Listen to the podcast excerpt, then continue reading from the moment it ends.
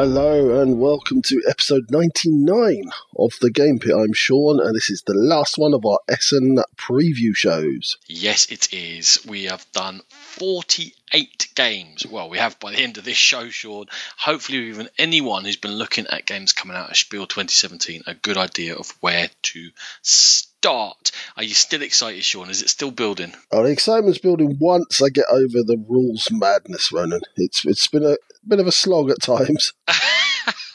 I'm going a bit manic, I have to say, with rule books. I haven't checked that one yet. I haven't checked this one yet. I don't know what to buy. I'm at the end of my tether with, with bad rule books. I need that day to recover, and then I'm going to hit hit it again, and the excitement will start ramping It'll up. be the last couple of days you'll start panicking. You'll be printing them out to read on the plane and everything. Do that anyway. Foregone conclusion. Anyway, let's crack on. Okay, as always, we are very proud members of the Dice Tower Network. Go there and to the Dice Tower itself for gaming goodness galore. If you wish to download our episodes, we are on Podbean, Stitcher, and iTunes, and we have a new YouTube channel.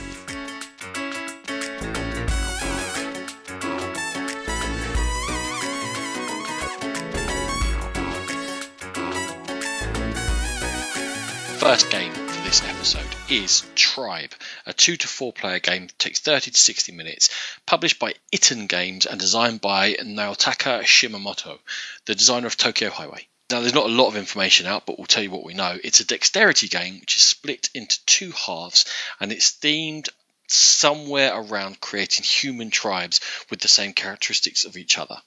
What you're going to be doing on your turns is hanging sort of nature shaped wooden pieces of five different shaped human wooden standing up tokens are a few inches tall. And when I say nature shaped, they're like branches and butterflies and rings and snakes and stuff like that, all different ones.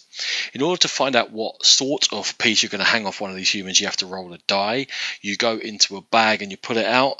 You're trying to make some sort of common characteristic between the humans. That's as much as we know, and you're going to gain tokens by doing so. And in the second half, you're trying to maintain the pride of the tribes you've created in order to keep hold of those tokens you've gained because you can lose them. And whoever gets to hold on to the most tokens wins. Now, that is literally as much information as there is out there. But why have I been drawn to it? I've been drawn in by its look, its quite stark and striking in terms of the humans. They look different to any other pieces I've seen, and yet it's very, very colourful with the different wooden bits you hang off. And it looks like you hang loads of wooden bits off each human. So that was the first thing that pulled me in. And the second thing is it's uh, not just a straight dexterity game, although that is involved in there somewhere. So it, it kind of perked my ears up. When you made me look at this one, Ronan, it was another. Oh God, what's what's he made me look at now? It just looks amazing and nuts at the same time. How's that an old god? Surely that's a yes! Something different, something a bit mental. Something weird. Yeah, yeah, great. I'm all right with weird. I'm all right, but weird enough that the pre-orders are sold out. Yeah, but is that more to do with Tokyo Highway because that got a massive amount of buzz, or is it to do with the actual sort of expectations of this game? You- You're not expecting me to answer that, are you? it's, it, it brings us back. We always have one or two every time we do these preview shows, right? And it's it's not like Essen. It doesn't come round every year. You know exactly when it's going to be. Get your stuff ready. Get your rulebook out anywhere. Let us know what the game's about. Yeah, they managed to get their pre-order system up. Put a rule book out as well, eh? It worked. Who's to say they're not right and we're wrong? Well. They've sold out. Indeed. Um, I'm kind of clinging to the hope there's that sort of Zendo-like feature where in Zendo you, do arrangements of pyramids and they have to always have something in common. People have to sort of work out what the thing in common is. Uh, Not exactly like that, but you have this, you have to make these humans have something in common together, and there might be that pattern recognition thing, and maybe not allowing other people to know. I'm I'm guessing here, but that's sort of my hope for it. Now we don't know a lot about Tribe, Sean. We're just kind of interested because it has sold out and it does look different. What are your thoughts with as much as you know? I'm interested to give it a go, but the lack of knowledge, and I'm not usually about dexterity games or even sort of those crazy left of field game. So I'm going to say it's a trap, but I definitely want to play it. I've written down who knows, but I'm intrigued enough to say sure, sure, treasure. Why not? I'm in a good mood. Tribe, a treasure, maybe. Maybe. okay, so now we're going to go on to Loot Island. It comes from What's Your Game and Pegasus Spiel, designed by Mariano Iannelli, and it's two to five players. So the backstory in this is it's in 1640 AD, a curse had been cast on a once beautiful island, and black magic has kept treasure hunters or even visitors away. But now it's 1902, and pieces of an ancient treasure map have been found. And you, as the treasure hunters, are going back to the island to risk the curse. So on the table, you've got a main map with a ship, and you have a number of smaller island tiles also. Players have a, an amount of map cards with a, number value and a coloured border. So what happens on a turn is the ship is going to move to there's four corners of this island, and adjacent to those is two landings on each. So the ship's going to move to the next corner that it's facing, and you're going to trigger an event card that changes up the game somewhat. Then you move on to your actions. You can play a card to the main island. Now, cards must match the colour of any card that's been played on that landing area and be of the same or higher value. Exceptions to this are the number one cards, which they can be slotted in at, on the number one place. There's also star cards, which are wild cards. Cards placed are going to give extra cards or add or subtract curse cubes. Now, curse cubes are going to cost you in the end of game scoring and can even eliminate you from the game. Cards also have chess symbols, which are key to finding treasure on the island. Players can also discard two of the same colour cards to use an ability on one of those small islands I mentioned. You can discard curse cubes, you can make your landing disc uh, in a stack because you're going to move a landing disc whenever you place cards to that landing area. You can put it to the bottom and that begins to give you first choice in treasure. Lastly, to activate the finding loop phase, a stack of cards must have at least six cards in there. And then you're going to choose the longest of those, and that's going to be the, the main treasure plunder. And you're going to get treasure cards equal to each player disc and each treasure icons on the stack. With the player at the bottom of the stack taking first pick and so on. Then, if the other one also has six cards in it, it's going to activate, but only the chest symbols garner treasure cards. You're going to choose to take or bury the treasure because each treasure has a curse value and you have to take curses equal to the value. At the end, if you have 13 curse cubes on your player board, you are eliminated straight away before anything else happens. Then we're going to flip over healer cards, and all these healer cards are different. And they are going to allow you to take off curses in some some special way. Again, the player with the least curses is going to get first choice of the healer cards. Then you're going to add up all your treasures minus the curses and the highest wins. Ronan, Loot Island. So my first thought is, Sean, that you are having to play these cards of different colours in order to get the sets and join in, but you don't have any control over the cards you draw, and that flagged me up a little bit. I was like, hmm. So if I just keep getting a bad hand, that maybe is not going to go very well for me. Yeah, I think there's definitely that in it, but I think there are things to mitigate. Those smaller islands, they can do some some actually quite nasty things. Like people can really stack up loads of cards on one of the landing points, but you can move the ship on to the next landing point, uh, and then all of a sudden the landing point that everyone's targeted isn't going to score this round. So there are things you can do to kind of mitigate. You can bring more cards into your hand, etc. But yeah, I do agree with you. There, there is the luck element there, definitely. And the other concern I had was once someone has chosen a landing stage, especially in the early game, is there much incentive for me to, to then go in there? Because just whoever gets there first and lays a card of a certain colour, they're going to get first pick of the treasures. Doesn't matter. I, I could add five cards on there. First in gets first pick that was a bit to me like, well, we're just going to run around and fill in all the docs first, and then we're going to start adding cards to them. I wasn't sure about that either, mate. Yeah, I think there is a definite element of you're, you're going to have to sort of play semi cooperatively in this to, to get to the six cards. Yeah. That was my noise, by the way. nice noise. So it's that balance of how how far you go in. As I said, you can manipulate the disc and get first choice if you if you wish to, but I think those island tiles flip face down once you use them until the end of the round.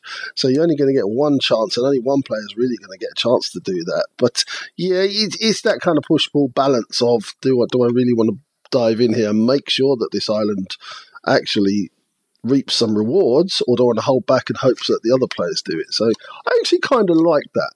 Mm, I don't know. Those small island tiles seem like they're just going to take away much of the tactics. I mean, the tactics in that is very luck of the draw. Then the small island cards, the small Mm. island tiles seem to mess with everything. the- I'm not a fan of everything being messed with in a game. The thing that I thought could be really swingy, Ronan, I haven't really actually seen sort of what powers they do, but the, the healer cards, because you don't see them until right at the end, and then they all flip over, and the person who's got the least curses on their card is going to get first choice. Now, if there are much better ones in that deck, that's going to be massive to end the game scoring. Yeah, it's going to make a huge difference. Um, but when we're talking about all this fussing around with discs and small island tiles and laying down the cards and all that and the healers, and I'm, I'm just looking at each one. I'm going, there's a lot of fuss here for what seems like a game that is extended version of Lost Cities with nothing I particularly want built onto it. there does seem a bit more fuss than is possibly necessary for for the weight of this game. But I, I'm not as down it as that. I do see some things that I do kind of like the th- thought of. I'm looking at that pattern. If I want to build patterns of cards, I'll play Lost Cities. It's a great game and it works and it's quick. Even Keltis and what have you, they they work. This seems to just be throwing stuff at it. Anyway, you can tell all the way through. I haven't been very positive. A loot island for me is a trap. I can't see anything new or fun, and it seems overwrought for the weight of game it is. I'm, I'm sorry, mate. I'm not that interested in loot island. Right. Okay. So for me, I like a lot of the mechanisms in there. Yeah, there's a, there's a bit of luck involved. I like uh, the thought of being able to just stitch people up and move the ship around, and I, I kind of like the, the set collection aspect of it.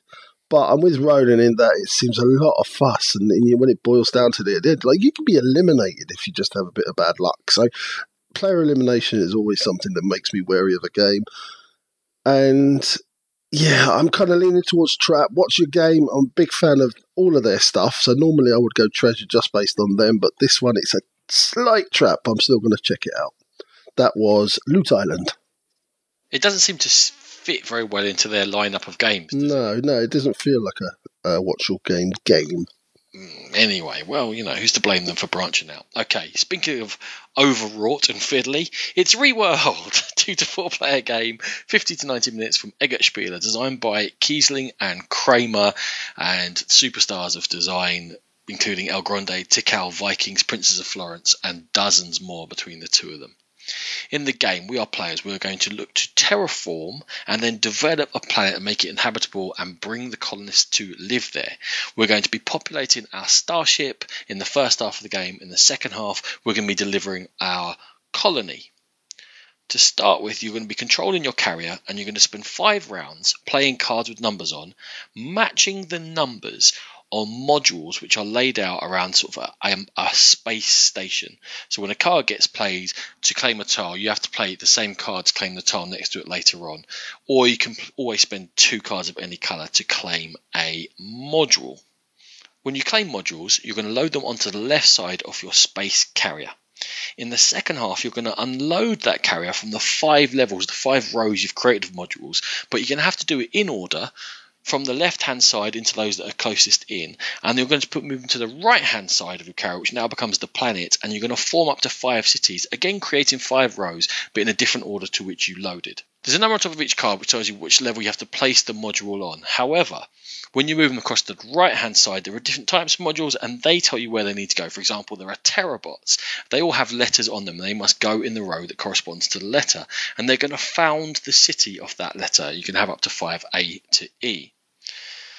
There are shuttles. Now, one thing they can do is add shields to your orbital defense, which will score you points at the end of the game, or they can help you transport the builder units, which are sort of the workhorses of terraforming and building these cities. You can take up to two of them from the end of a row when you activate a shuttle. The builders come in five different colours, and again, when you start a city of a colour, that's what colour the city is. However, you can dump a builder if you're completely stuck because they could end up blocking the rest of a row if you don't have shuttles in the right place to move them. There are satellites. They can also be added to your orbital defense, or they're going to score points for features in your city that you've already built, and you choose when you flip those over. There are a load of population ships in the game. They're tiles that are face up from the very beginning, and they have requirements that you have to fulfill when you're putting down your cities and terraforming in order to claim them. And the second that you've actually done it and fulfilled the requirement, you claim these population ships for VP. When no one has any modules left, you're going to score and you're going to score up for having the most shields in your orbital defense is going to score a load of points and second place and third place. And then each of the cities A to E is going to score for the size of that city. Again, going from A to E, A will score the most and E will score the least. Sean, I've tried to condense down there what is quite a complex puzzle that they've put together, and I've given it a little name of Fiddly McFiddleson. Yeah, Ronan, I am going to jump right on board with Fiddly McFiddleson. It's a very good name because it just looks overly fiddly, and even just the looks of the game, it looks. I don't know if it's final component quality that I've seen the pictures of, but it's really clinical, and there's no appeal to draw me into the game at all. I think there's so much info they have to have on each of those small modules because they all have particular restrictions on them that it has to be very clean artwork or it would be crazy. It's quite overwhelming as it is, even with those clinical individual components. But every single bit of the game seems to come with restrictions, Sean. I love a puzzle, I love the puzzle aspect of it. Are there too many restrictions on there? I think certainly in the second half. I think the first half of the game, where you're just placing down the cards, I think that's fairly simple, possibly even too simple. I don't think it really sets you up for what you're going to have in the second half of the game. You've got this fairly easy selection of tiles going on, and then all of a sudden, boom! Here's a hundred things to think about. So in itself, it's easy. Uh, it's not difficult to take cards down, but it's the order you're taking them in. Oh yeah, yeah, yeah. You're setting like, yourself when you play up, a yeah. two card to claim a module, that's got to go on the two row. You have to consider that and go, well, does it fit on the two row, or uh, the card you play dictates where it goes, and then obviously the order it's going to go in your city. I think the puzzle kicks off from the very beginning. I think you're right. I think you, you're having to think, but I just meant the actual just mechanisms of putting things into play or taking them off that main, main board.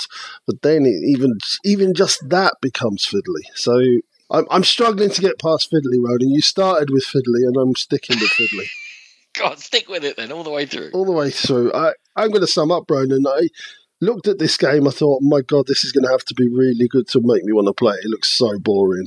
And reading that rule book and having a look at the overall game didn't improve my mood. So it's a definite trap for me.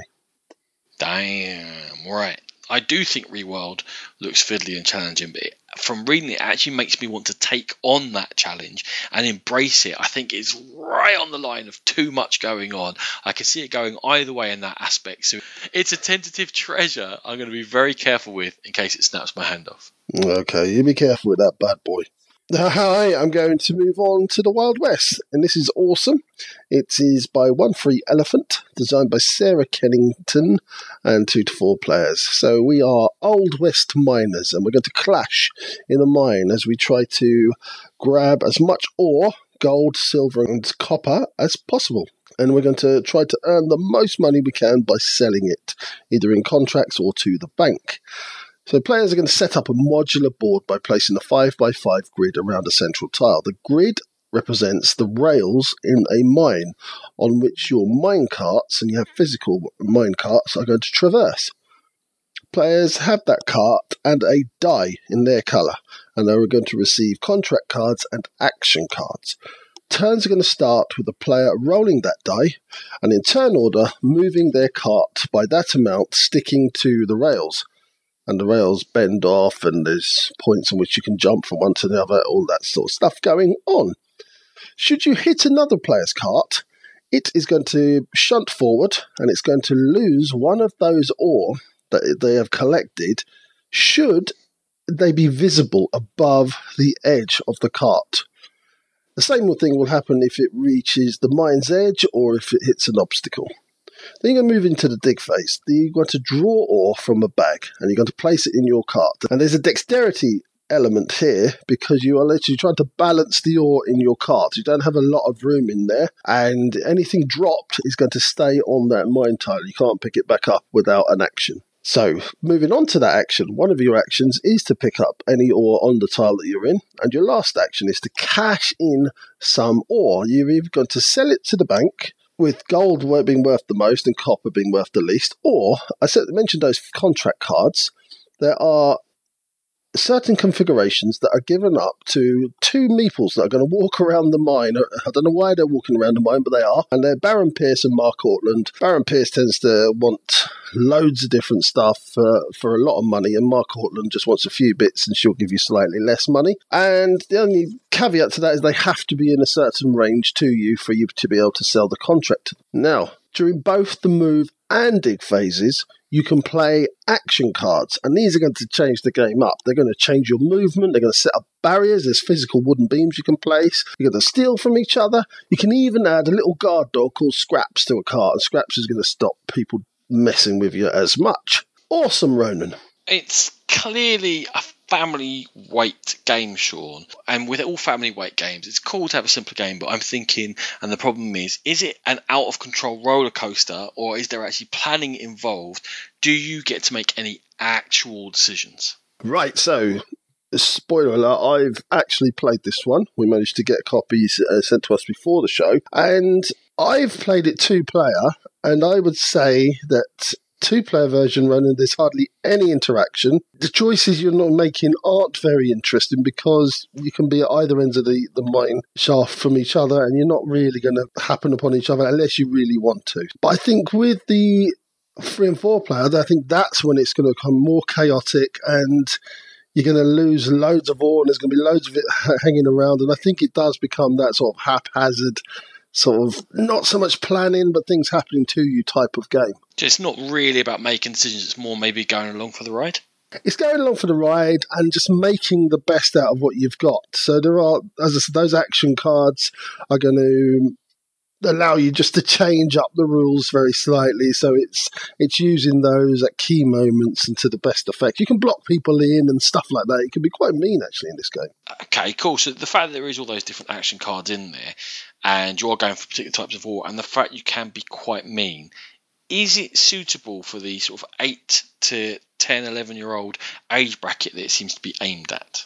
I would say it definitely depends on the person themselves, whether they enjoy the fact that just by you can you can lose three or four or in in one go. If someone rolls a six and just constantly bangs into your cart, then you can you could lose three or four or. Then they, they've obviously got to be mindful of the fact that they, if they do it every turn, they're going to be right beside you and you're going to do it straight back to them. So they've got to try and get away at some point. But yeah, it, it can, it's quite nasty and it depends whether the person likes it, Ronan, to be honest. Fair enough. Sean, for me, awesome. I think it's probably not enough in there for gamers and my kids are that bit older 11 and 14 i'm not sure that i have the audience for it in this house. So i'm going to go for me a trap although for light maybe more casual gamers maybe there is something there for a quick laugh. Or your thoughts on awesome having played it you're the expert. Well it's a definite trap at two players. It just didn't work. But i think we had that conversation before. You didn't feel like it was going to work at two players anyway but yeah, for sure, it doesn't work there. I'm I'm on the fence. I think it will be fun. I definitely don't think it outstays its welcome. There's only six or eight rounds you choose in the game, so I'm going to say it's a, it's a slight trap, but it's something that people should maybe consider because I think it, there is fun held within that box, and that is awesome. Drinking game version for every time a uh, cube falls out or gets knocked out of your cart. Grand, we'll do that. Okay, my last game for this half is Approaching Dawn, three to six player game, 120 minutes from WizKids, who just announced a partnership with Fantasy Flight Games. So there's some big news from WizKids, and designed by Kenneth C. Shannon III, who also designed Tournament at Camelot, and that is quite the name. Okay, this is a cooperative scenario-based game in which the players are members of a coven of witches, and they need to survive a night of demons attacking them without using too much black magic and any of them becoming too corrupted or their reserve of spells running out. Each player gets an individual character who comes with a slightly different individualized deck. And there are six scenarios in the game which are going to tweak the rules each time, but these are sort of basic generic ones. There are six stacks of spells put out in the middle on a central board. On a player's turn, they're going to decide whether they want to take the face up top spell from any of those stacks. The stacks are numbered from 1 to 6, and depending upon the number from the stack you take from, you're going to gain that much corruption. Corruption makes you more vulnerable to demons, and as I said, if anyone gets too much, that is game over if just one person does it. After everyone's decided what spells they wish to take, there are demons, three of them in a lineup, and they're going to try and attack, and they will go after people, or they are more likely to attack you the more corruption you have. And also, there are symbols on your board which you'll activate by placing spells, and the more symbols you've used, the more open you are to attack. So you check those corruption and sigils. If the demon does attack, for the moment it just goes in front of you. You're going to go around the board doing this, refilling the demon lineup to three for each player. Then Everyone draws five cards and they arrange the cards in their hand. Now, the cards come in incantations, familiars, and artifacts, so spells that activate. Familiars you can help to bind enemies, and artifacts which stay in play. Why are you arranging those cards? Because each card has got a black and white magic side, and you decide which way round they go, which is a mechanism that's going to come up again in this episode. You then play cards. There are special insight cards which I'll activate now and will give you sort of a, a quick fire shot before the round starts. Then we have a check. If you've chosen the black magic side of a card, there's going to be corruption gained, but it doesn't go to you, it goes to the player on your left. Then everyone checks the white magic cards that they've played, and that will allow you to remove corruption. Then you activate your spells. Now, the black magic cards, while they give corruption to your left, they hit the enemies that are directly in front of you. And you're looking to bind them, which will take them out of the game for one round, or banish them, which will take them out of the game completely.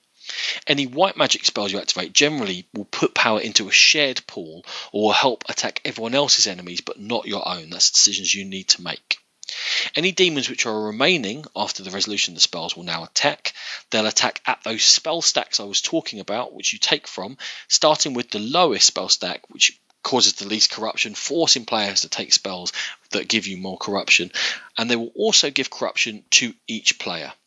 Then the coven leader, who's the first player, which rotates each round, will decide what to do with any remaining white magic in the middle of the table. Now, for each game, each player is going to get a secret, and they may check to see whether they've achieved the goal on their secret, which will let them resolve a positive effect. There are between four and six hours, which are turns, in each game. If it is the final hour, you're now going to get punished for secrets which have not been completed, you'll get corruption or there can be some scenario events in that final hour which may also dole out corruption. Check to see whether there are no spells or anyone's got too much corruption, otherwise, the players have won the game. Sean, Approaching Dawn. A game with all female characters in it, with overwhelmingly sensible artwork and a theme of strong females working together. That is refreshing to start. Oh, absolutely, it is, Ronan. It's got lovely, stylish artwork. The witches are clothed. Actually, makes it makes the witches actually come off really cool in a Harry Potter style. Love the look of the main board, the way the the cards are set up as a, in almost like a pentagram. Really like that. So yeah, the, the, the footprint that this one uh, leaves initially on the on the table is very impressive. Yes, and and refreshing, and not only that, but the game itself mechanically demands proper teamwork, in that you cannot just do your own thing. You have to consider how your actions are going to impact on the stacks of cards in the game, how you're passing on corruption, what resources you're making available into the group. There's a touch of Big Book of Madness in that, but I think probably less fiddly less fiddly than Big Book of Madness. Oh, mate, we've gone in completely different directions. I had Big Book of Madness written down. I was like, this one is way more fiddly and loads of upkeep on this one. Really? Yeah, man. It's. I watched the run through, and just to get started, the guy spent about ten minutes shuffling things and putting things down and moving things over and turning cards over. Well, that's just a bad run through. It should have had all that done off the video, and you say you shuffle these, here they go. yeah, but he didn't let me see sort of behind the curtain a little bit. So yeah, yeah, I, I just thought, yeah, Big Book of Madness, but way more invested in it. Oh, we've clearly picked up different things. Yeah, big time. I do like the six different scenarios are going to change up, but also the six scenarios link together, and if you want them to, they tell an overarching story, which is a nice touch. Any game that has gone to the trouble of actually putting scenarios together so that you're not following the same path time after time after time, and obviously lends into the difficulty of the game, I think that's a big plus point for me. I like the light and dark actions, as Ronan says. It's not the only game this happens. I think it gives you that extra decisions to be made, and I, I like the way that it affects the other players as well, Ronan. Yeah, very much. I will say that although I said that it seemed quite simple, the board itself it does appear to be quite busy uh, with what's going on. There's a lot of different cards around about the place. I think the mechanisms themselves are simple. I'm almost contradicting myself and agreeing with you here, but superficially, I think it seems busy and it could have been maybe calmed down just a little bit. Yeah, there's a lot of like every time there's a portal opened, you have to slide a queue. There's five or six of them, and and it's, it's moving them left and right, moving cards. Yeah, I get what you're saying, but you're saying the, the key mechanics of the game are quite quite simple. I think they are. They appear to be anyway. Approaching dawn. What are your thoughts, Sean? to be honest, I started off and I was really excited by the artwork. As you say, having a strong female characters was was an absolute bonus. And but the longer I went into this, I was just I just couldn't get out of the back of my head. Is this going to be too much fuss and faff for what you're going to get out of the game?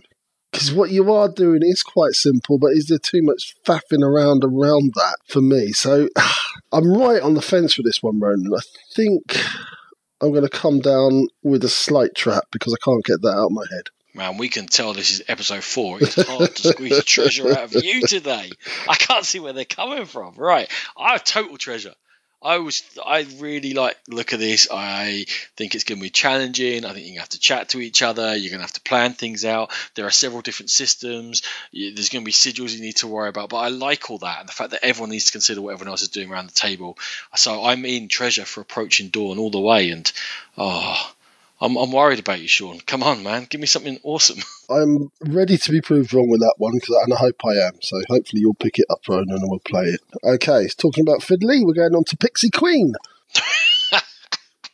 Is this just like the, the Game Pit does fiddly games? it's our fiddly episode. Okay, so going back, Pixie Queen from Game Brewer, Rudy Suntians or Suntuns, two to five players. Okay, so players are pixies who are working to impress their tyrant of a queen, and they're going, doing this with constant offerings to that queen. It's a worker placement game where you are placing workers for lots of different things, and I mean lots of different things.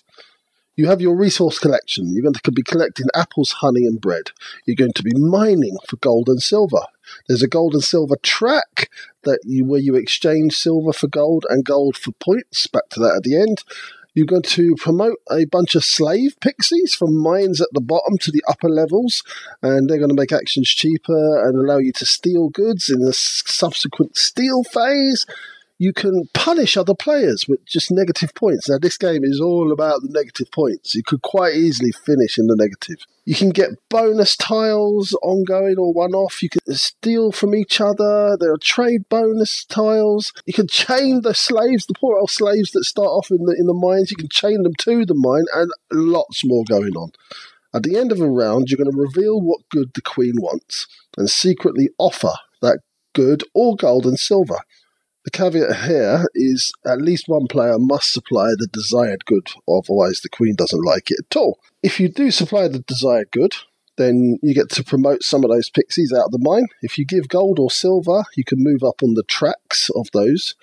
And if you are unable to give any of these, then you're going to get minus five points. Then you're going to move into a steel phase where any pixies that have advances are going to be able to basically collect some goods. And then you go into the punishment round, as if it wasn't punishing already. You're going to lose points for pixie still in the mine and for being lower down on the gold and silver tracks. Now, where do you score points? Well, uh, you score points by trading in gold to claim a reward. There's 21 tiles at the top, 15 of them are gold and 6 are silver. Trade in your gold to claim these, and they're going to score you your points. They're also a game end trigger. If the 15 gold ones are taken, the game ends. Otherwise, it's going to end after seven rounds.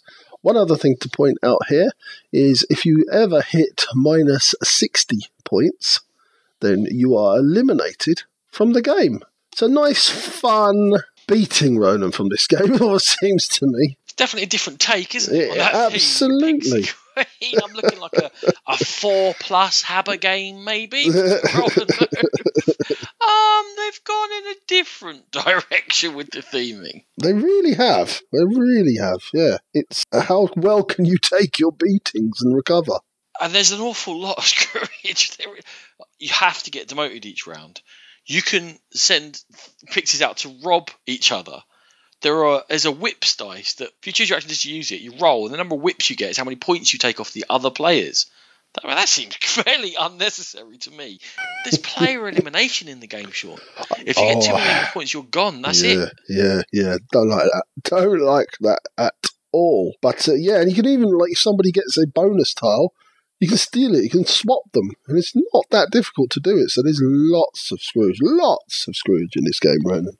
Yeah. Um, it does look striking though. The board does look mm, unlike any other board I've ever seen. I quite like that sort of pyramidal effect that it's got, where you promoting your pixies up through, and you can see clearly what level they're on, and you're trying to get them out those mines. It definitely looks different. It's not a generic game for, for the art Mm, direction. I think it looks stunning.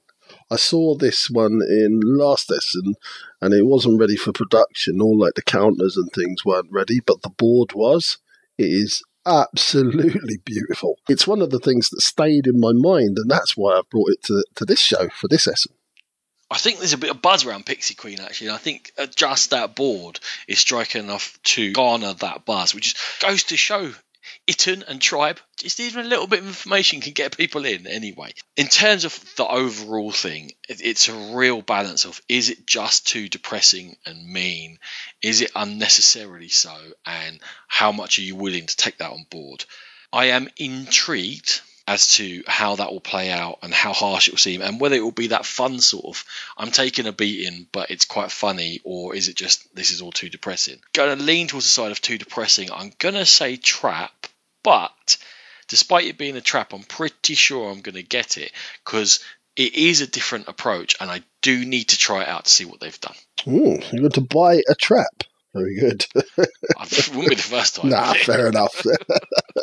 okay, so for me, I think it, it all will hinge on if you're teaching this game. I think it will hinge on how you deliver that to the people you're teaching. If you just tell them it's a points game and you've got to do this, this, and this, and that's how you win, it's not, people are just going to think, "Hang on, I'm getting battered here." If you tell them the theming of the game and you are going to get a battering, I think it could actually work. The player elimination almost tipped me on the other side, and I was going to say it was a trap, but I think there's enough here for me. There's enough going on. I find it really interesting, and it is beautiful. So it's a treasure for me, and that's Pixie Queen. Have we agreed on a single game this whole half yet? I don't know. I don't think we. Brilliant. When we go to the last episode about how much we think like each other, A lot of them have been literally sitting on the fence and seeing what way the wind blows. Though. It, it often blows towards opening your wallet and just having given it a pop. Right. Uh, We're going to be back for the second half shortly.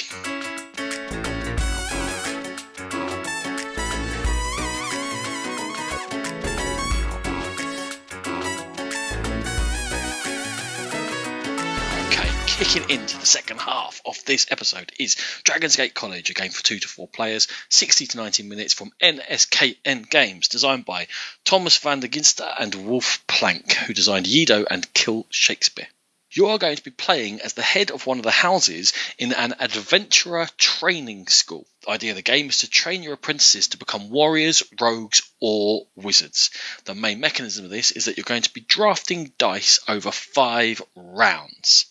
There are going to be a variable number of dice available depending upon the round, from two times the number of players up to four times the number of players for the last round. They'll all get rolled at the beginning, and on your turn, you're going to draft a die. Now, you can choose any colour. There are dice in the player colours, and there are neutral ones. But if you choose the dice of another person's colour, they may follow you in the action you choose. But you have your dice in there, then you're going to get to follow them on the action they choose. There's a little thought for you.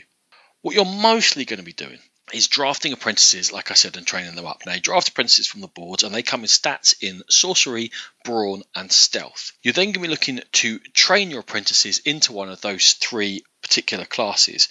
as a level 1, 2, or 3 of that class, and but they have stat requirements which the apprentice by themselves will not be able to match.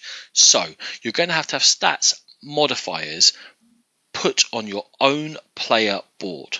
Now, you can do this in various ways. For example, you can draft professors in there, and they will give you an instant bonus when you take them, fill up a professor slot, and then for every one of your apprentices, they will improve one of their stats by one. You can build buildings onto your player board as well. There's a grid there which has some spaces for buildings, has some buildings already built.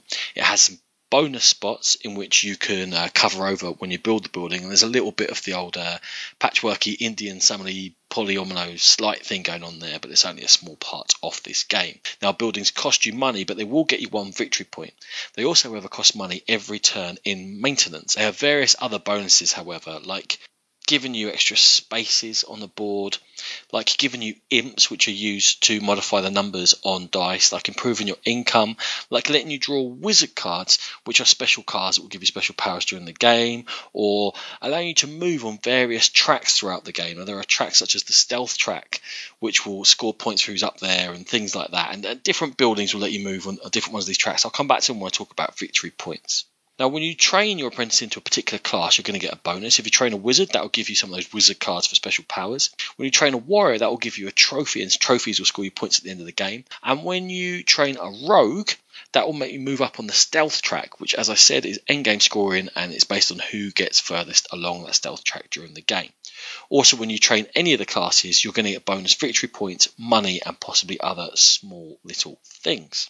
There's a training dungeon in there which you can advance along. If you advance all the way along the training dungeon, you're going to get trophies which will again score you points at the end of the game. Now, talking about points, when this is finished after five rounds, what are you going to score for? You're going to score for having the most professors on your board, the most apprentices, for having the most imps, you're going to score for having the most buildings, for having the most coins.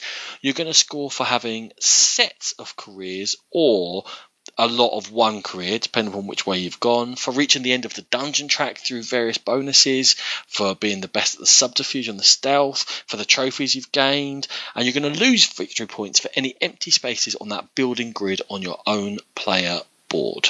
Sean, Dragon's Gate College is a dice drafting game which teeters around the idea of Hogwarts all the way through, but gets a little bit confused and doesn't quite follow through with it. the continuity in the theme doesn't really stay throughout the game for sure. The biggest thing for me with this game, Ronan, is that the look of it, it's all a bit pasty and bland, and you've got this massive board and these tiny little cardboard chits with quite a lot of information for the size of them on there. And now some of these are at the other end of the board. You might physically have to get up and walk around to have a look at them. It's a weird design choice. I thought they used way more space than they needed to. It kind of looks a bit prototypey. Yeah. In, in a bit of a way. Like they didn't get an actual graphic designer to have a look at it and go, what information is important? We're going to make that front and center. You know, there's kind of the sketches on the board, the flavors if you like blend into the actual tracks, which are important and things like that. And like I say, the colors are all quite pastely. There's there's nothing that really stands out. It gives it a look though. It invokes a sort of a theme, I guess, but it's not the clearest for sure. Going into the mechanisms now, there's lots going on, lots of things to do. But the one that stood out as being the most interesting to me is the the coloured dice of the of the different players. In that you, if you use them, you're going to give them an action, but they might have the only number that you actually want to do that turn. That in in of itself was interesting to me. It was interesting, and I probably didn't mention it there that for each of the actions it requires a certain range number of dice, and I think there is definitely that decision of even if it's that my number is on a dice of my color, do I want to use it because I'll get an extra action if I don't. But then if I don't, I don't know what they're going to use it for. So I might be following along at something that's a bit rubbish to me, and that's something that's going to have to be uh, revealed via gameplay. And I think it's probably going to be quite group dependent as well on whether you think that's worth it or not. But it's definitely a little bit unique, a little bit of a thought to it. To be honest with you, that wasn't my favourite mechanism. Mine was more about the ability to shape your own house. You know, you can make it a specialist in training wizards or a specialist in training warriors. And there are lots of different building types in the game. And you can look to the buildings and decide yourself which way you want to go and how you want to forge your apprentices. Yeah, I think we both tend to fall down on the side of games that allow you to sort of create your own path. So sometimes it's a role playing esque type dungeon crawler game. Sometimes it is a more Euro centric game like this. But yeah, something that definitely allows you to create your own path is something I think we both look to in games.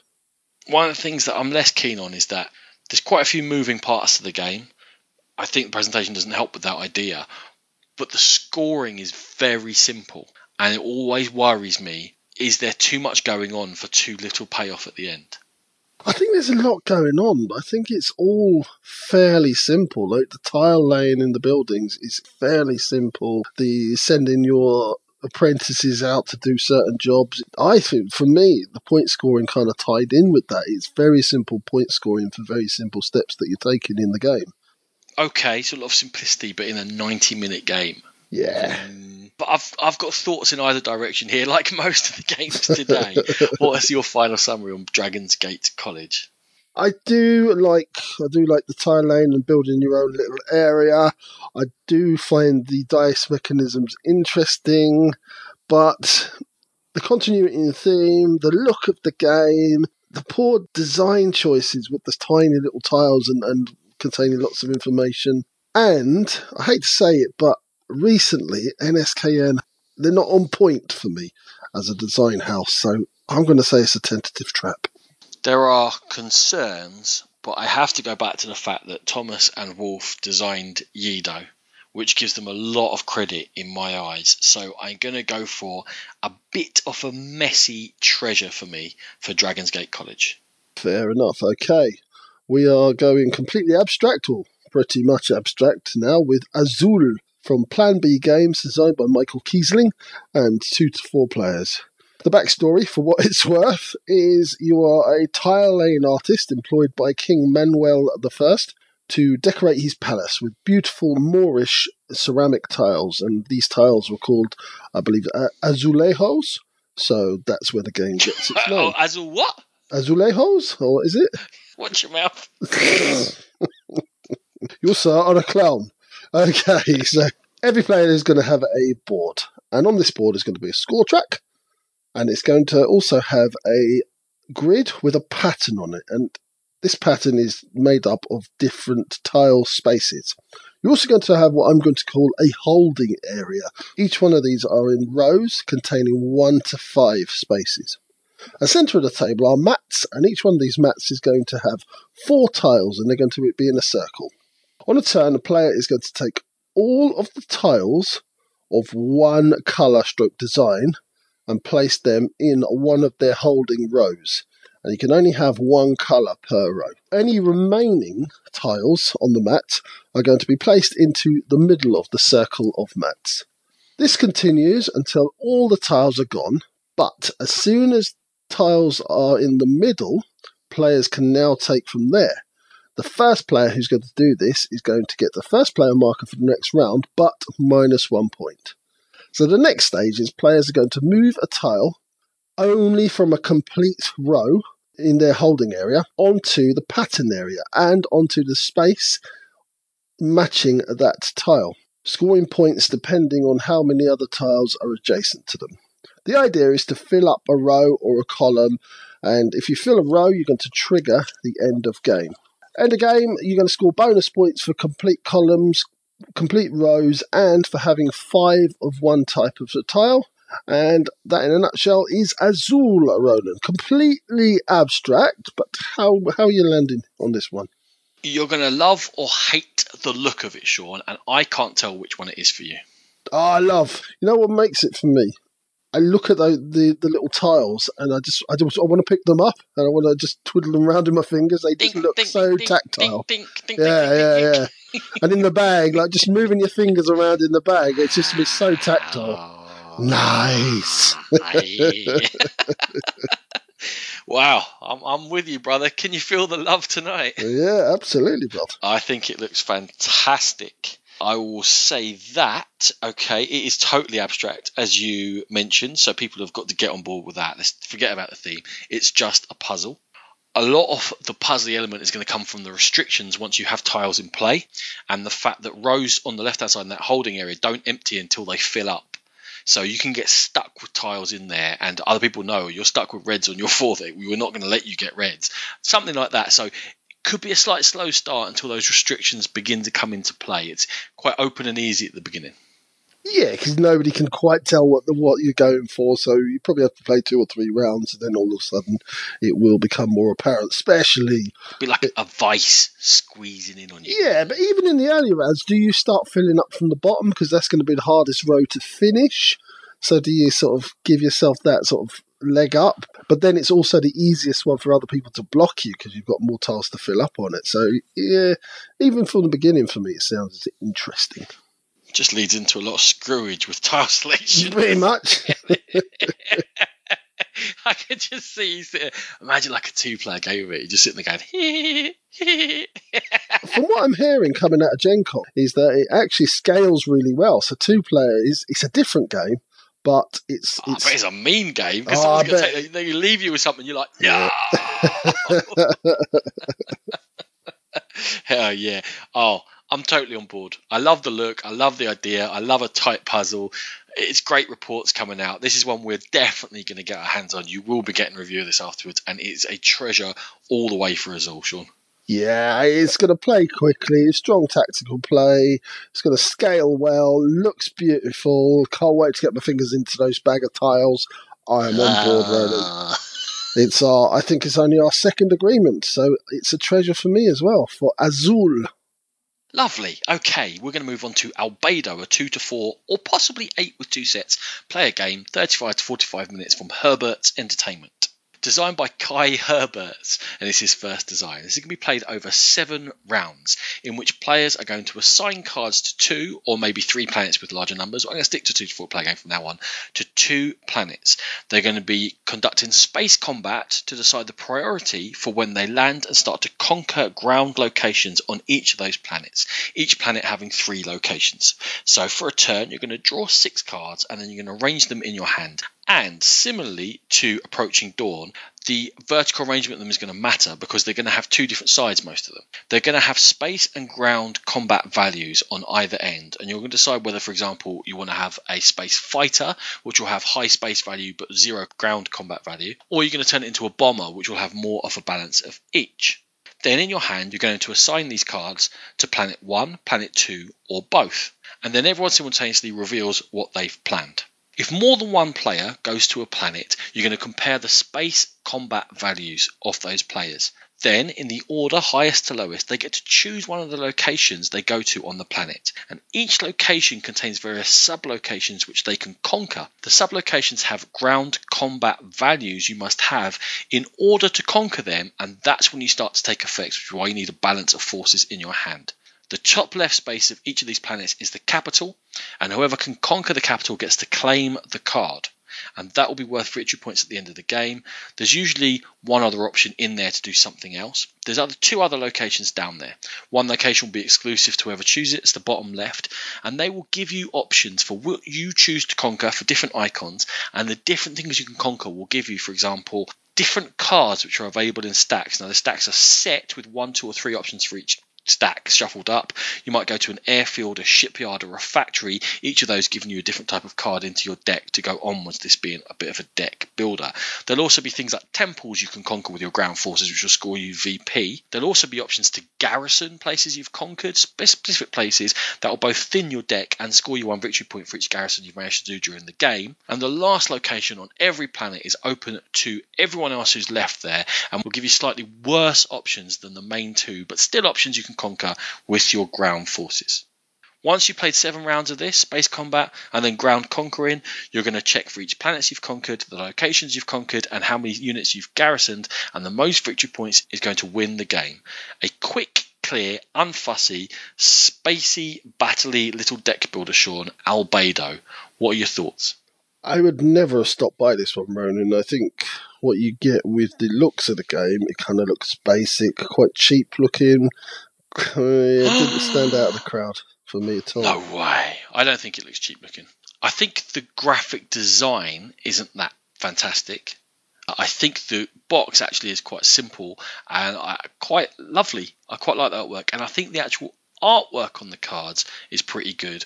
Just the graphic design is quite simple. But the artwork's so tiny. You've got these like big bands of colour, and then the artwork is kind of squeezed up into the middle of them. I would like to have seen the art. I, probably you would. So I'm going to say that's graphic design, not art. Yeah, okay, yeah, yeah, okay. But I think the graphic design then it looks a bit basic and uh, cheap looking. Uh, the reason I'll give them a bit more of a pass on that as well, and I am being more lenient on these game there maybe from something from Z-Man or WizKids or something huge is that it's a first printing designed and made by himself. Someone trying to get a foothold in the market. Yeah, so no, little fair things enough. like that. Yeah, yeah. You know, I'm not so fussed about. I think I think that's why I, I would have walked past it. I'm kind of glad no, I didn't. The rule book, however, slight gripe. The text on the rule book, the actual font that they used, it made it really hard for me to decipher. Yeah, and it's a bit wordy as well. It was a bit sentencey rather than sort of punching out the rules. It was a bit Yeah. like it's me chatting to you about what the rules are rather than boom, boom, boom reference. But they're not awful though, by any means. I actually think the rules are quite good, but not user friendly. I, agree, agree. I think it's uh, quite an ambitious with the space and land combat. I, I do like the idea of it, and if they if it pulls all together, I think that could be uh, quite tasty, Ronan. Yeah, I, I worry about it as a two-player game. I think that it's not going to be tricky enough. You can just throw a cheap a couple of units somewhere, knowing you're going to pick something up because the number of locations doesn't scale. So I think definitely four player, or like I say, with two sets you can play up to eight player. I think the higher player count is going to make it better and trickier and make those choices actually worth something. That was my next point to you, Ronan. How do you think it would be at that maximum eight players? Yeah, pretty hard and chaotic, and there's to be a lot of tiebreakers. I think probably eight is too many. I'm looking three to five. That's that's that's my happy point. But I mean, how many games work with eight players? I think that's a bit cuckoo. Fair enough. Yeah, it's it's a little bit ambitious, but for what you are getting with the game, as you said, it's not fussy, it's not fiddly. Once you do decipher that rule book, you're straight into the game, and it's something I would have pranced happily past, uh, not even knowing the hidden gem underneath. And I'm glad Ronan made me stop to take a look at this one. So Albedo is a treasure for me. And it's a treasure for me for Albedo as well. Uh, I will say, if you're going there, definitely keep an eye out for it from Herbert's Entertainment. It's not going to be expensive, and I think it's a little bit of a gem. Okay, next up from me is a game. I was calling it Sam Hain for a long while, but I've been told now it's Sawain from Giochix IT, designed by Mauro Chiabato and his brother, I assume, Alessandro Chiabato. Two to four players. Theming in this one is Caesar is advancing the Roman legions into the Celtic lands. And on Samhain, which is the most sacred night of the year, the clans are going to gather to ask the ancient gods to help to survive and to repel the invaders. So, what you're going to have is a table where you're going to have five rows of three cards, each representing one of the deities. Each god has a light and dark action on them and has a light and dark score track beside them. This is called devotion power or DP. Players have clan members and resources behind a screen. The resources are wood, gold, and stone. There is a round track which goes from day to night, so over six rounds, alternating. And you have a points track as well. On a turn, you're going to place a clan member on a god and choose what devotion track, light or dark, to go up on. In rounds 1, 3, and 5, you're going to take light actions. In 2, 4, and 6, you can take dark actions. Although players can take the opposite action by spending either a devotion point, a resource, or a victory point. Actions are to gain resources, to gain devotion points, to kill other clan members, etc. At the end of a round, points are going to be awarded depending on your position on the DP track. But there's one other element to this. There are Will o' the Wisp tokens that can be gained throughout the game. When the last one of those is taken, you're going to have a Will o' the Wisp event. The person with the most wisps is going to lose one clan to a graveyard, and then everybody has to pay either devotion points, victory points, or resources to get rid of their wisp cubes. When that said graveyard fills up, then everybody gets their clan member back anyway. The game ends after a certain number of rounds, and you check that you have the resources that you started with. Because if you don't, then you've used the Roman resources and you are dubbed a traitor. And it's going to cost you the game. Otherwise, it's on all on points, and the most points wins. Sawain, Ronan. Sawin, Sawan, Sawin, I've seen a Sawan. few. My Gaelic's not that great, so okay. It's got that Luna like that you either move or you activate your worker. I love it in Luna, and it got me interested in what you can do because you have to set up your actions prior to actually taking them in most cases, and that was pretty cool, Sean. I like that idea. Yeah, yeah. So you, you you are moving around. You do have the option to not just stay on the one card. It's not complete worker placement. It's a worker movement game. Yeah, But you give up an interest there. action to move it. Yeah, yeah. Moving on to the night and day actions, Ronan.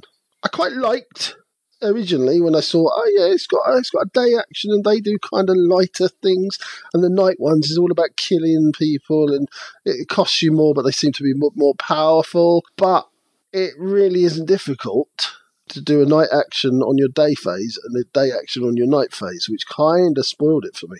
Well, that kind of comes back to the fact that a load of these actions are to get resources, but there's not, what do you actually do with resources? You just spend them instead of things. They can spend a resource to. I know the answer. You're Okay, making a funny point. not a lot. Not a lot interesting. Not a lot interesting. They're just. Why is there different resources? Is there like, oh, you, like, yeah, you spend one stone here or one. What? This just. I was like, oh, great. What are we going to do with the resources? Are we going to build some sort of uh, tomb or are we going to create something or we. No, no, they're just pretty much just spend them. They're like coins, really. They're just, Well, I'm Ronan. What? Ronan, God forbid you don't end up the game with exactly the resources you started. God forbid. You'll get the Roman resources. You're in big trouble. The Roman resources. Big trouble if- you are out of the game, buddy. Eh? What's that That's about? just what? Uh, Who? What? Very curious. Very Where? curious. the whole thing that this is actually I don't know whether this is good or bad. Like, This I can't tell. But if you activate a card, you activate everyone on that card. So if someone was planning to move their cube, they can't now. They have to do it. And if they can't do it, then they get that will o' the wisp. And all right, you can get dolmens to avoid it, but it's pretty punishing. Like, all right, I activate that one, and all five of these cubes activate. I didn't want you to. Ah, don't care. I can't do that. I'll take some of the wisps. You've lost. Goodbye. kind of messes with the feeling that you might be able to plan and adjust. It's just like everyone else can trigger your workers. Mm. so what you're saying is the only thing that you liked about the game has been completely nullified by the Yeah. silly Well, the two bits of the movement and then the light and dark, and Yeah. neither of them seem to be very important. It's almost uh, overbalancing it or something. Yeah, people maybe if someone moans they changed it. I have no idea. But I have got a question for you, Sean. hmm It, I'm going to link it back to one of our very first previews in this section of uh, these episodes we've been doing. Who am I? What am I doing? How do I do it? What's the narrative of Soen? I gave you the specific narrative at the beginning. We're fighting Yeah. off Caesar's hordes, Hold on, hey, what? praying Yeah. to the Celtic gods, Are we? Okay. or we're moving cubes around the board quite inefficiently. Yeah. And do you know what? I feel like every time that I move the cube down the board, I f- I'm, I'm feeling like the jaws of boredom clamping down on my fingers with this trap, trap, trap, trap. Soen. Oh man, such a promising theme. Yeah, the theme drew, drew me in. I wasn't overstruck by the card art. This was actually a very successful Kickstarter. Again, I thought, oh, ah, Sorry. I think it's a trap for me. I hope I'm proved wrong because I hope I ever get to play it and, it and it's a great game. That'd be brilliant. But for now, it's a definite trap. And that was Sawain. my last game game 47 Oh. or 48 this is almost an emotional moment. Let's go for it. It's montana. Two to four players 45 minutes white goblin from rudiger dorn who has got some pedigree. He likes to name games after places though. Istanbul goa karuba genoa las vegas montana etc etc i can make a beach boys song out of that i'm telling you. Go on then. Istanbul, Goa, Karuba, Genoa, Las Vegas, Montana. It was easy, I told you. You're the man. I am something. You're going to build a modular board using hex tiles. The size of it's going to depend on player count, and each of these hex tiles has seven individual hexes on there representing some terrain. There are going to be on there in each of those terrain fields mostly, although some blocking with mountains and lakes, and they're going to have symbols on there which show resources of copper, stone, and grain, and we're going to use them to build on there. You're also going to be four color of workers in the game, and the workers do not correspond to player colors; they correspond to the resources of copper, stone, grain, and also pumpkins. Each player is going to start with four randomly coloured workers and a contractor. They also have 12 settlements of their colour. Whenever anyone can build all 12 settlements, that will end the game, and if only one person has done that, or the most built settlements basically, wins. What can you do on your turn? You can recruit, work, or build. When you recruit, you spin a spinner. A spinner in a game, Sean. Wasn't it about time we had one? Anyway, you spin the spinner, and whatever it lands on is going to show two colours of workers, and you take those two colours of workers. You can only hold eight at once. There's also two wild spaces on the eight spaces on that spinner. However, if it doesn't land where you want it to land, you can pay grain to advance one space at a time. Or you can send these workers, these meeples, out to work. You can send them to the bank. They can be any colour. There are various spaces in the bank and they require various numbers of meeples and they will give you an amount of money. You can send the related coloured meeple to the related space to work. You can send them to the mine, the quarry, or they can harvest the resources of grain or pumpkins. There are again limited spaces on there for a certain number of meeples, and it always costs you money to send your meeples out to work. Spaces on either of those boards, the bank, the mine, the quarry, or the fields, will only clear once they're completely full, so they will fill up over time. You can send your contractor to the city. That's going to trigger a Cyclades styly bid with pumpkins for the ability to get cows, to trade goods, to convert your resources, and various other certain things. Now, cows, why am I talking about cows? Well, you can always use cows to hand them in for an extra worker or some silver or for goods to get you out of a hole, and they're also one of the tiebreakers at the end of the game. When you choose to build, you can build up to three settlements. They must start next to an existing settlement. There is always one on the board to begin with, which is of a neutral colour. When you want to build a settlement, you pay the resources shown on the field on the hex you wish to build in. If you choose not to build all three, you take a silver for any that you haven't built, so at least you'll earn some money. If you manage to build three settlements all at once in a straight line, you get a fourth settlement at the end of that line for free, which is super handy. If there are any cows on the field that you build on, you get to take those cows. And if you are the first person to build next to any lakes which still have canteens on them, you get to take the canteen off. As I said, the game ends when someone's built their 12th settlement, most settlements wins, and the combination of cows and canteens is the tie breaker. Sean, bidding with pumpkins, tie breaker with cows and canteens. The thematic ties in this one, I'm going to generously call them loose. Well, I care not a jot. It has a worker spinner. it's got a spinner. There's no denying that that lit my face up with joy. Here's my problem it's absolutely pointless. No, it's not. It's a spinner It's that gives you workers. Pointless. Yeah, that you can move on by spending grain, and you can never be more than three spaces away from getting completely wild in either colour that you want. That's not great. I'd rather it was a random spinner than completely mitigated by one in four spaces being wild. I don't. I just thought it gave you. You just had to have that bit of wheat so that you can move things around. I, I like it. I really. I'm quite But excited. wheat is it. only for that or building settlements. It's Yeah, and you don't need wheat for every settlement. It's a bit like you just keep uh, some back in case you don't get the the workers that you want. I'm disappointed. If you give me a spinner, I want a spinner. I want it random. You've got a spinner. You've got a, a mitigatable Yeah. spinner. I don't want a mitigated one. You give me half a spinner. I'm excited. Right, so the look of the game itself, eh, let's, let's bounce past the theme. The look of the game, classic Euro, iconography just looks on point. I can almost tell how this game worked without looking at the rules, Ronan. Sure, sure. But I'm doing a bid with pumpkins. Who doesn't? Do you not go down to Tesco's with some pumpkins in your pocket? Doing a with pu- what? Wait.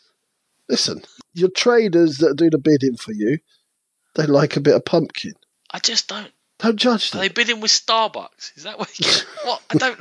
I Don't, don't understand. That if a man likes him some Why? pumpkin, a man likes him some pumpkin. Leave it be. Like, Step, step away. Step away from the man's pumpkin. canteens and cows a tiebreaker. I don't understand why.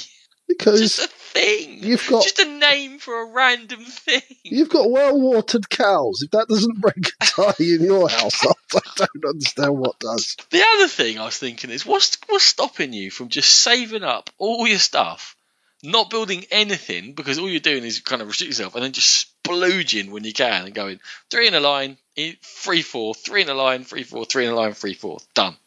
There's nothing stopping. There's nothing to encourage you to actually get on with doing things.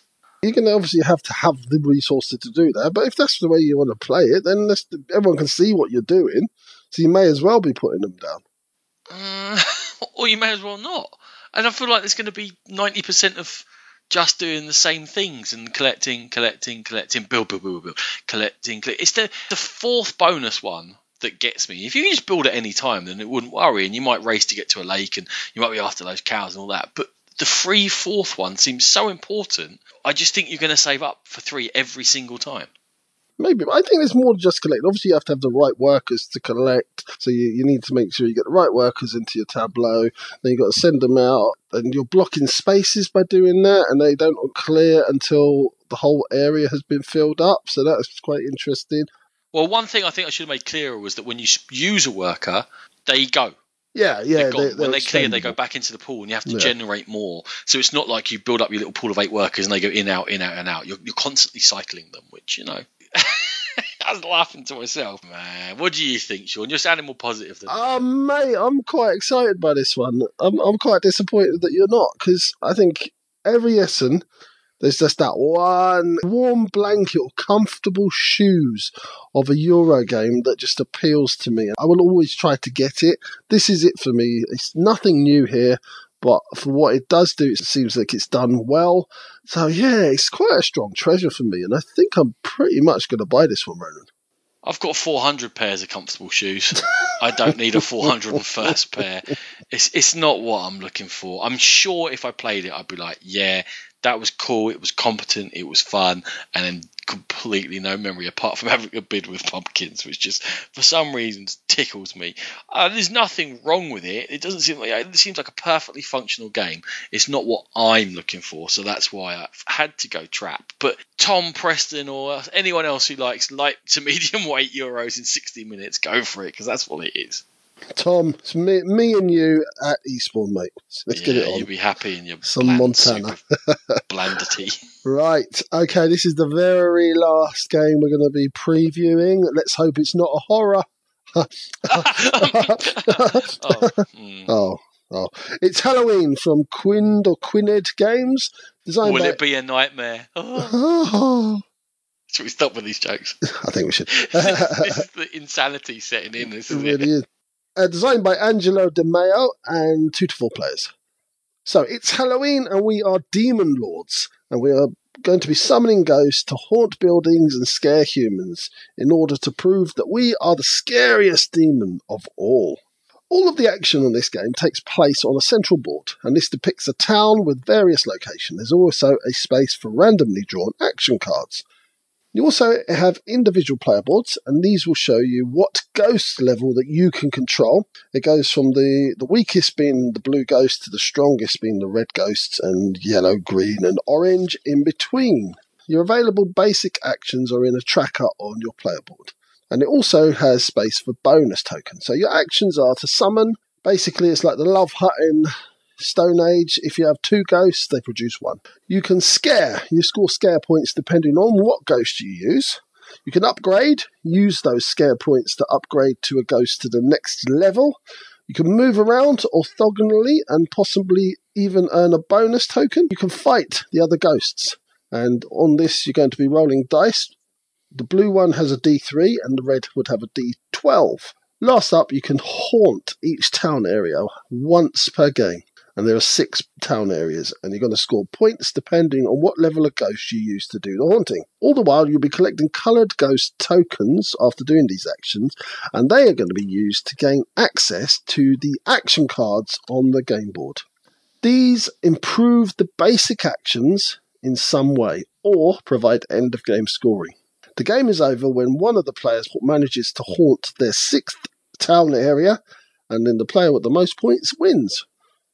Ronan, this is Halloween. It looks really strong for me in terms of graphical design, but did it really need the minis? Yeah. You reckon? Yeah. Ah, see, I'm going the other way, mate. It's cool. If you're not going to get into the theme of this game and say, yeah, totally need minis, No, no, no. I forget didn't. about it. I didn't want. Throw it off the table. Yeah, I didn't. I didn't want like cubes or anything. I wanted like big wooden ghosts or, or big No, plastic comedy ghosts. cool. I like it. I'm all into it. I'm fully getting on board. It's how you like the style of it. It's very purple. Very, very. There's a lot of purple going on. There's This a lot. It's, it's a. It's a. Think deliberately. I think deliberately. It's very 1994. 1994, not 1995 or 1993. No, specifically 94. That that purple year we all had. it, they've gone to invoke atmosphere and whatever stuff like that, and give try and get you into these Halloweeny games that you remember from your childhood, which were all awful. But I, I hope they're, they're trying to prove that there's something better than that going on. So, what is going on with it? Firstly, they've built in an incredible amount of variety here, Sean, with those action cards. You collect the ghost tokens, you trigger those action cards, they're the most powerful actions you can do. Is it 50 something in there and only 8 per game? Big stack of cards. You're only going to see eight per game, and that was both a blessing. I thought, yeah, it's going to give masses of longevity. You're never really going to see the same game twice. But if there's super powerful cards, are, are those ones going to be the ones that everyone just jumps straight to and ignores the rest? So I was kind of worried about the balance of them. You seem to have forgotten what game we're reviewing. It's the very purple, mini laden Halloween that's about haunting a town. If there's really powerful ones, good, because I'm supposed to be a ghost lord and I want there to be ridiculous powers that I go in and go, look what I just did. Wasn't that ridiculous? Woohoo! Fair enough. Okay. Another slight concern I had with this one, Ron, is you could spend ages leveling up to a red ghost to do go and do a red action. Now that ghost can be defeated and taken off the board. Is it going to be really frustrating if you spend ages getting stuff together to level up and then an orange one smacks it in the face and, and beats it and it's gone? but that encourages the fighting between the ghosts, which is, I think, the whole ethos behind the game. That if it is frustrating when there's an orange one there, upgrade that one. Yeah, true. You know, yeah, yeah, yeah. it just it's that whole thing of you can't be too tied to them. You're you're a ghost lord. It should be like if that ghost gets defeated and sent back to your realm or whatever, you should be beating it. It's getting the feel for it. The fact that there is that ridiculous combat with dice rolling in there again just pushes towards they're not trying to make the most serious game in the world here. They're trying to make a funny, thematic Halloweeny game that has got a strong skeleton of Euro mechanisms, like that action board, which is interesting. Three different levels of actions you can take. You have to manage that and upgrade it. Like having to put in certain colors of tokens to trigger certain actions. So you have to think about what you're doing, and yet you have to get on board with the theme to enjoy it. Yeah, we haven't even really touched upon the bonus section. So you've got, what is it, 14 actions that you've got access to immediately, and then you can add three bonus tokens in. When you've cleared all of those and used those three, they clear, and you can add even more in. So, yeah, there is longevity and variety in spades in this one, Ronan. Totes. And I do like that it's a bit of a race. You can't have someone sitting there, not getting involved in the action, not getting involved in the fighting, and slowly building up to their red, and then triggering their red actions and getting their red haunts on there. And that. The fact is, all right, if you're going to do that, I'm going to do five green ones as quick as I can, and I'll win. The fact that you can only use one colour ghost per area, yeah, really does encourage that race element. Ronan, you're way more positive than I expected you to be about this one. Because I had a paradigm shift, Sean, I've been looking at so many of these games, and as with Spiel, so many of them are Euro, and so many of them are serious, and so many of them are convert this into that and score VP and be very efficient, and that's great because I love those games. Although, as per Montana, I might be looking for something a little bit different or a bit of a twist, and I don't mean pumpkin bids. When I got to Halloween, when I first started reading it, I was doing that and going, "Oh, I'm not sure where the efficiency is here. Oh, I'm not sure whether they've fully balanced it." And then I went, "Hold on." Look at what they're doing. They're giving you a bright purple game with jokes in the rulebook, a load of ghost minis, and saying, Who can be the best ghost lord? I can. I am fully up for it. Right time of year for it to come out. It's a refreshment to me after all this studying of heavier games, and I'm going to have a laugh playing Halloween. I don't care how good it is or it's not. I'm getting it. It's a treasure. End of. I was expecting to have to defend this one a lot more. And it was refreshing that I didn't. There is pumpkins in this one, Ron. So yeah, just be. Well, it's Halloween. well, the thing is, it's because it's not completely ridiculous. We, I've kind of went a bit over probably the board there. It's a Euro game mechanism with some fun on top, and you know I like that. I like there to be decisions, but with theme. Yeah, there's there's definite decisions, but a very loose overall arc to the game. I am fully on board with Halloween, Ronan. I am almost sure we're going to pick this game up at the Essen Spiel, and it's definitely a treasure, and it's good to end on a treasure road with Halloween from Quinn Games. It really, really is. And we will see you after the break.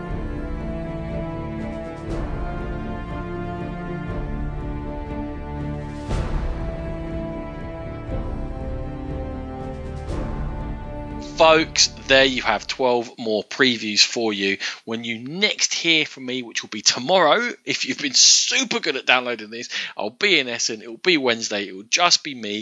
I'll be telling you about some of the games I've played and what I've seen so far. Thursday, Sean's going to be joining me. Friday, Sean's going to be joining me. Saturday, we're going to do a little show with Eleanor, who's my daughter, who's coming over for the first time. She's 14. She's going to give you her impressions. We are going to be firing out pit stops left, right, and centre all of this week and next week. Subscribe to our YouTube channel. Keep an eye out on Board Game Geek. You'll be getting visual, quick representations of these games. And I think they're worth seeing, Sean. Maybe, if you're not too busy. don't, don't sell them a great praise by any uh, or do it. That's not likely to happen, is it? And don't forget, guys, that we will be on the Dice Tower booth. It's in Hall 7. Please come along there at 1 o'clock on both Thursday and Friday of Spiel. And we'll be there in our Game Pit t shirt. So please come and say hello and have a chat, whatever you want to do. We'll be also walking around the halls. We're not hard to miss. We're both quite big lads. So you just look for the Game Pit t shirts and we'll be glad to see you. Indeed, come up, say hello, tell us what you've played and what you think has been good because we are meeting so many people that we're not going to get to play that many games. You're probably going to have a better idea than we are. So give us the good ideas. We'll steal them and take credit for them on the show. Woot woot. That's the way to go. okay. Sean, see us out last time. Oh. And of course, we are very proud members of the Dice Tower Network. Please go there and to the Dice Tower itself for gaming goodness galore. If you wish to contact us, you can email us on thegamepitpodcast at gmail.com. And another great way of contacting us is to come and speak to us on our Board Game Geek Guild. We're on social media. We have a Facebook page, we have an Instagram page, and we have a Twitter account at GamePit Podcast. If you wish to download the podcast episodes, we are on iTunes, Instagram, and Podbean. And as Ronan's just mentioned, we have a YouTube channel with plenty of pit stops forthcoming. So please go and subscribe to that for just quick, sharp overviews of games. Thank you so much for listening. Music by E. Aaron.